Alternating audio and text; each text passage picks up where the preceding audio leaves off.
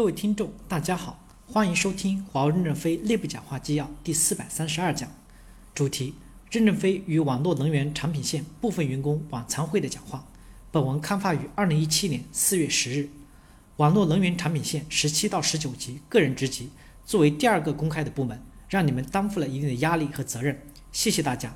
按照前期的约定，今天请你们吃饭，也讲讲华为公司未来的作战模式。第一部分。期望每个人都在最佳的时间、最佳的角色做出最佳的贡献，组织给出最合适的确定。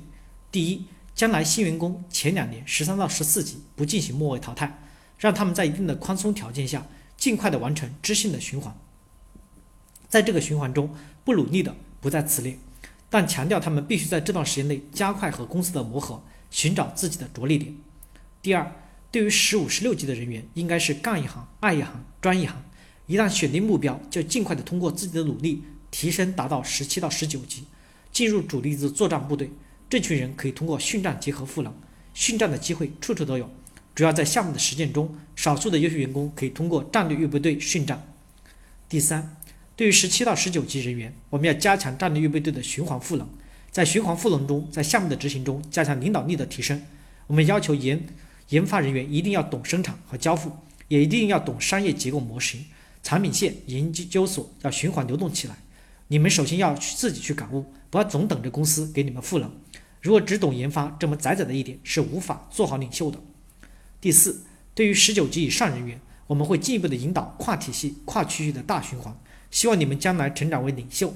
领袖会吃更多的苦，做出更多的牺牲，这个过程不一定很长，要充分发挥着青春的力量、生命的光芒。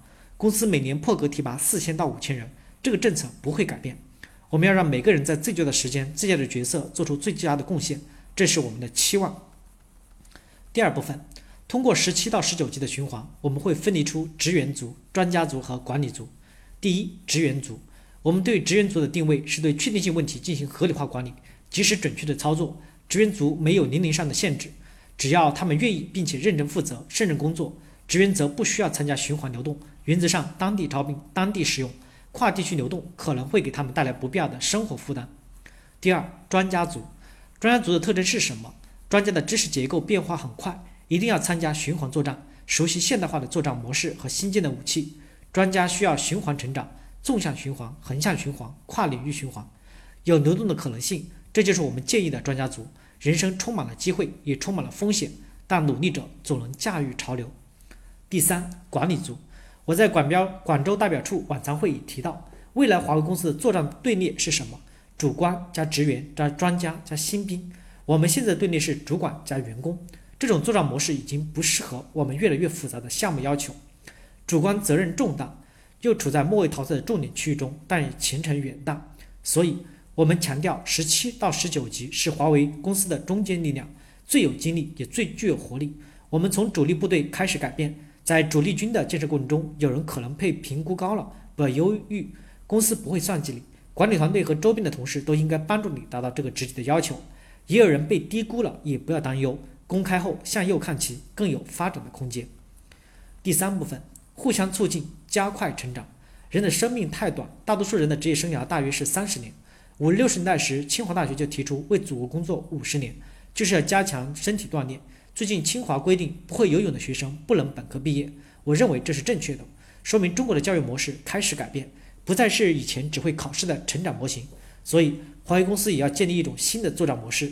其实我们已经讲了三四年，只是大家不太注意。不到与自己利益和前途命运相关的关键时刻，大多数人不会去读公司文件，但相信应该有人会读。多年的耕耘，华为公司板地的土壤已经松软，可以种玉米、大豆。所以这时提出来公开十到七到十九级个人职级，我们认为这是一个很正能量的事情，不是负能量。这几天市场体系也在轰轰烈烈的公布十七到十九级个人职级，但是公开的形式不完全一样，他们是在 HR 服务平台上公布，实时搜索查询，互相促进成长就行。你们作为前三个公布的部门，当时我们还没有想好公布的形式，你们就冲出来了，是个勇敢者，这也是华为公司一个伟大的创主。每个人有什么感受，可以贴在网上与大家分享，互相启发，这会使公司成长更快。感谢大家的收听，敬请期待下一讲内容。